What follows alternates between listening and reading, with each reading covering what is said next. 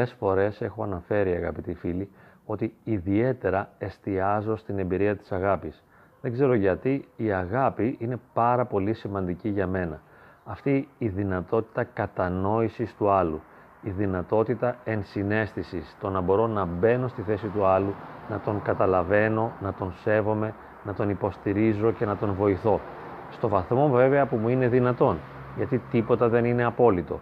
Όμως αυτό είναι ιδιαίτερα σημαντικό, αυτή η δυνατότητα της αγάπης. Και ήθελα να κάνω μια πρόχειρη αντιπαραβολή ανάμεσα σε ένα γνωστό μου καθηγητή πανεπιστημίου και σε έναν φυλακισμένο. Τον φυλακισμένο θα τον πούμε Γιώργο, παρότι δεν λέγεται Γιώργος, και τον καθηγητή πανεπιστημίου ας τον πούμε Ιωάννη. Λοιπόν, ο Ιωάννης είναι ένας άνθρωπος πολύ διανοητικός. Δεν ξέρω αν είναι αντιπροσωπευτικό δείγμα των καθηγητών πανεπιστημίου, των ατόμων που έχουν πάρει το διδακτορικό τους και έχουν φτάσει να μπορούν να διδάσκουν, αλλά κατά κάποιον τρόπο θα μπορούσαμε να πούμε ότι ο Ιωάννης έχει ιδιοψυχαναγκαστικά στοιχεία και μια κάποια τελειομανία. Είναι τελειομανής. Από μικρός ήθελε να είναι πρώτος. Καταπίεζε τον εαυτό του, προσπαθούσε πολύ, βίαζε τον εαυτό του να προοδεύσει και έκανε πάρα πολλές θυσίες. Θα μπορούσα να πω ότι ο Ιωάννης κατά κάποιον τρόπο ξέχασε να χαρεί στην προσωπική του ζωή.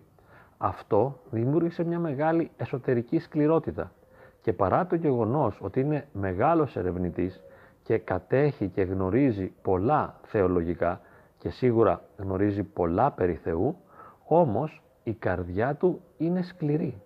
Είναι σκληρή η καρδιά του γιατί δεν έχει μαλακώσει. Δεν έχει μαλακώσει ούτε από την χαρά, γιατί δεν έχει βιώσει ιδιαίτερη χαρά στη ζωή του, επειδή φρόντιζε να καταπιέζει τον εαυτό του με συνειδητούς και υποσυνείδητους τρόπους και έτσι δεν είναι ένας άνθρωπος που έζησε τη χαρά και από την άλλη μεριά η τελειομανία έπαιξε έναν πολύ σημαντικό ρόλο γιατί αφενός ήθελε ο ίδιος να είναι τέλειος και κατά συνέπεια απαιτούσε να είναι τέλειοι και οι άλλοι και έτσι δυσκολευόταν και δυσκολεύεται να αποδεκτεί τις αρνητικές ιδιαιτερότητες των άλλων, τις αρνητικές τους συμπεριφορές, ίσως το χαμηλό τους επίπεδο. Και απέναντι στους φοιτητές, και αυτό με έκανε ιδιαίτερη εντύπωση, είναι ιδιαίτερα αυστηρός. Τόσο αυστηρός ώστε να μην εστιάζει στο πρόσωπο, να παρακάμπτει το πρόσωπο και αντί να βλέπει απέναντί του στον φοιτητή να βλέπει ένα άνθρωπο ο οποίος μελετά, διαβάζει, αγωνίζεται με τον τρόπο που μπορεί για να πάρει πτυχίο, τον βλέπει κατά κάποιο τρόπο ανταγωνιστικά. Δηλαδή λέει, εγώ κοπίασα υπερβολικά για να πετύχω να πάρω το διδακτορικό μου και να φτάσω σε αυτή τη θέση. Είμαι ένας δυνατός ερευνητής. Έχω αφιερώσει ατέλειωτες ώρες στη μελέτη και στην αναζήτηση. Ενώ αυτός ο φοιτητής τι κάνει, τίποτα. Αδιαφορεί, δεν νοιάζεται, διαβάζει πρόχειρα και έρχεται να δώσει τις εξετάσεις χωρίς ιδιαίτερο ενδιαφέρον. Και έτσι σιγά σιγά έχει αναπτυχθεί μέσα του, έχει θωρακιστεί ο ίδιος με έναν μηχανισμό, θα λέγαμε σκληρότητας, ώστε να απορρίπτει τα πρόσωπα των φοιτητών και τους βλέπει ανταγωνιστικά και χαίρεται κατά κάποιον τρόπο να τους ταπώνει στη βαθμολογία, να τους αποδεικνύει ότι δεν ξέρουν, να τους αποδεικνύει ότι είναι ικανοί. Όμως, επειδή είναι καθηγητής δογματικής, αλλά και έχει μελετήσει ιδιαίτερα την πατερική θεολογία, θα ξέρει βέβαια και θα γνωρίζει πολλά για τη σημασία της αγάπης, η οποία εκφέρεται, προβάλλεται, αγκαλιάζει τον άλλον. Η αγάπη που αγκαλιάζει και σέβεται το ανθρώπινο πρόσωπο. Όμως, αυτή η ψυχολογία τον έχει προσδιορίσει τον έχει κάνει άκαμπτο, πολύ αυστηρό, με τον εαυτό του και με τους άλλους και θα έλεγα τώρα εγώ, σαν εξωτερικός παρατηρητής, ότι τον κάνει outsider από την πνευματική σφαίρα. Τον βγάζει έξω. Δεν μπορεί αυτός ο τελειομανής άνθρωπος, ο σούπερ απαιτητικός, ο σούπερ αυστηρός με τον εαυτό του και με τους άλλους να αγαπά. Κατά κάποιον τρόπο λατρεύει το ίδιο το μάθημα, την ίδια την επιστήμη και τη λατρεύει περισσότερο από ότι τον Θεό, ο οποίος βέβαια Θεός φανερώνεται στο πρόσωπο του κάθε φοιτητή και του κάθε συναδέλφου. Αυτός εστιάζει στη μάθηση. Και θα μπορούσαμε να πούμε ότι καθώς μελετά την τριαδολογία, αλλά και τους πατέρες γενικότερα, δεν καταλαβαίνει τα σήματα και τα μηνύματα τα οποία κρύβονται και σίγουρα είναι βιωματικά και οντολογικά, αλλά μένει αυτός ο άνθρωπος στο επίπεδο της γνώσης, της πληροφόρησης.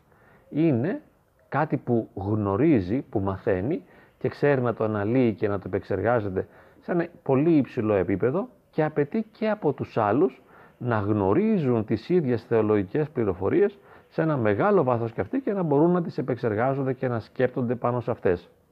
Και βλέπουμε εδώ, στην περίπτωση του Ιωάννη, ότι τελικά ο Θεός ως γνώση, ο Θεός ως θεωρία, ως θεολογία, ως τριαδολογία, δεν έχει καμιά πρακτική λειτουργικότητα επάνω του. Τον αφήνει κατά κάποιον τρόπο αδιάφορο.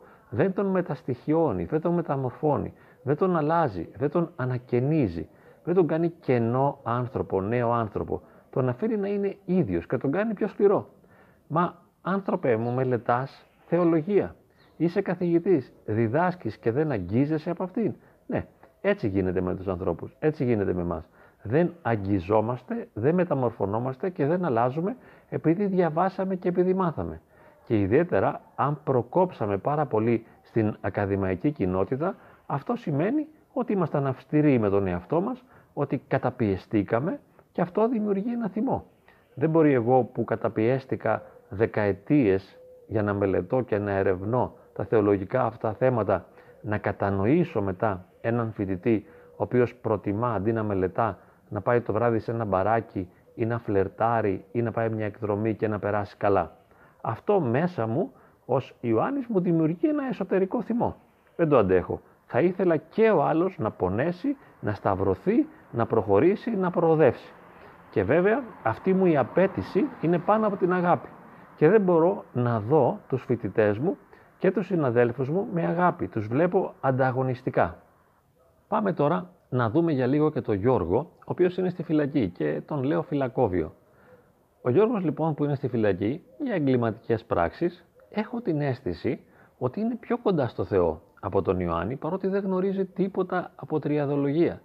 Διότι ο ίδιος μου διηγήθηκε μια προσωπική του εμπειρία που είχε με τον Θεό, πρόσφατη, που τον επισκέφθηκε ο Κύριος και τον φώτισε και ένιωσε τη γλυκύτητα και τη χαρά της χάριτας του Αγίου Πνεύματος χωρίς να ξέρει τίποτα για όλα αυτά. Απλώς μου το διηγήθηκε επειδή του έκανε εντύπωση. Και αυτός ο άνθρωπος δεν ξέρει τίποτα, δεν έχει διαβάσει τίποτα. Επίσης την ίδια μέρα μου είπε κάτι άλλο. Επειδή είχε τύχει να δει κάποιον στη φυλακή και τον έδιρε γιατί αυτός ο κάποιος πείραξε κάποιον άλλο, επειδή λοιπόν έτυχε να δει κάποιον, του λέω ξέρεις αυτό πρέπει να το αποφεύγουμε οπωσδήποτε. Δεν μπορούμε να χτυπάμε ένα ανθρώπινο πρόσωπο. Και εγώ του λέω, σαν νέο παιδί, είχα υποστεί bullying και θα ήθελα να δείρω κάποιους. Έτσι για να ξεσπάσω, για να το βγάλω. Αλλά του λέω αυτό δεν είναι σωστό και δεν γίνεται.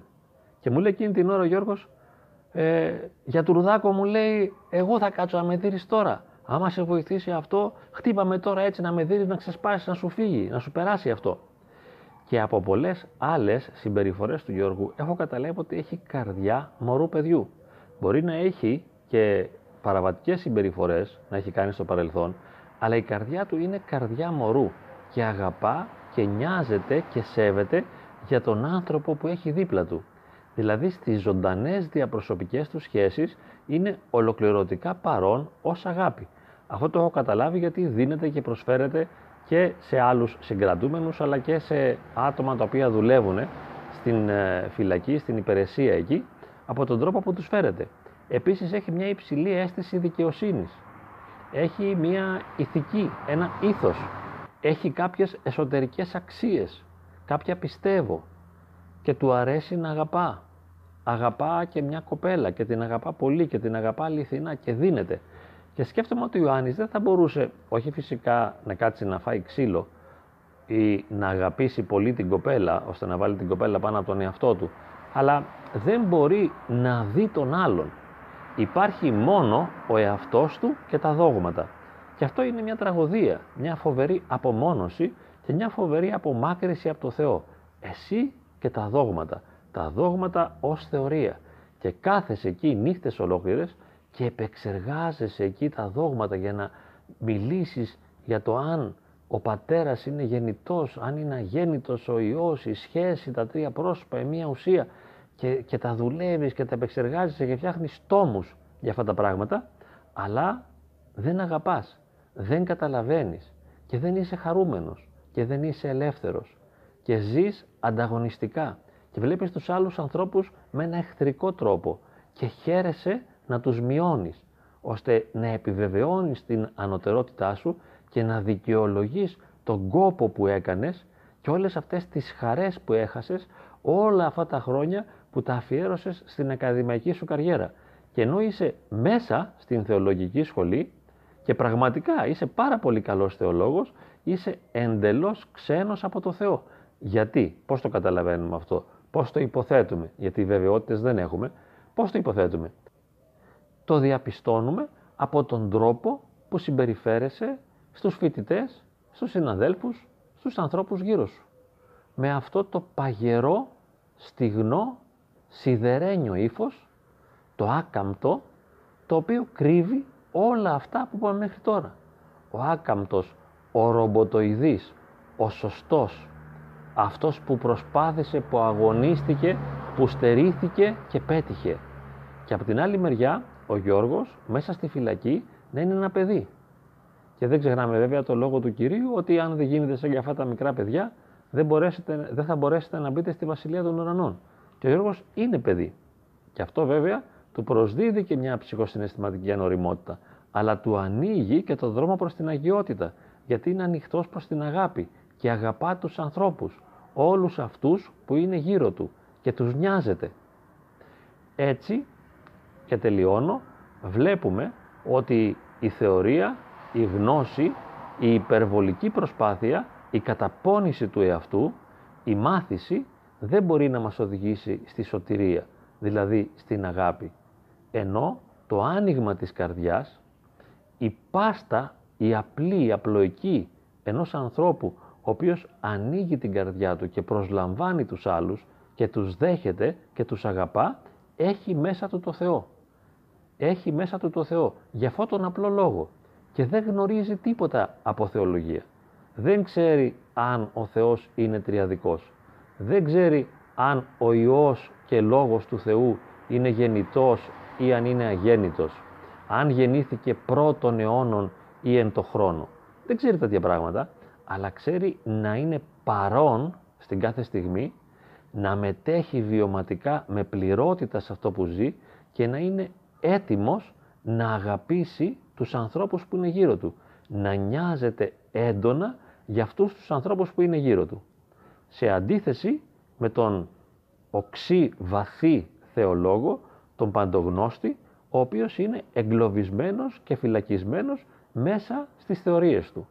Έγινε η φυλακή του, η ακαδημαϊκή του καριέρα και αποξενώθηκε από τον Θεό και από τον άνθρωπο. Ευχόμαστε, για να τελειώσουμε μια ευχή, να ξεφύγουμε, να γλιτώσουμε, να διαφύγουμε από στερεότυπα, να διαφύγουμε από την ανάγκη να στερεώσουμε το εγώ μας και να το ενδυναμώσουμε, να γίνουμε κυρίαρχοι, να γίνουμε σπουδαίοι, να γίνουμε σημαντικοί, να είμαστε γνώστες, ελευθερωνόμαστε από όλα αυτά και στο βαθμό που μας είναι δυνατόν και μπορούμε, ανοίγουμε την καρδιά μας ώστε να ζήσουμε με πληρότητα το παρόν ως αγάπη για όλο τον κόσμο και ιδιαίτερα για τους ανθρώπους που ζουν γύρω μας.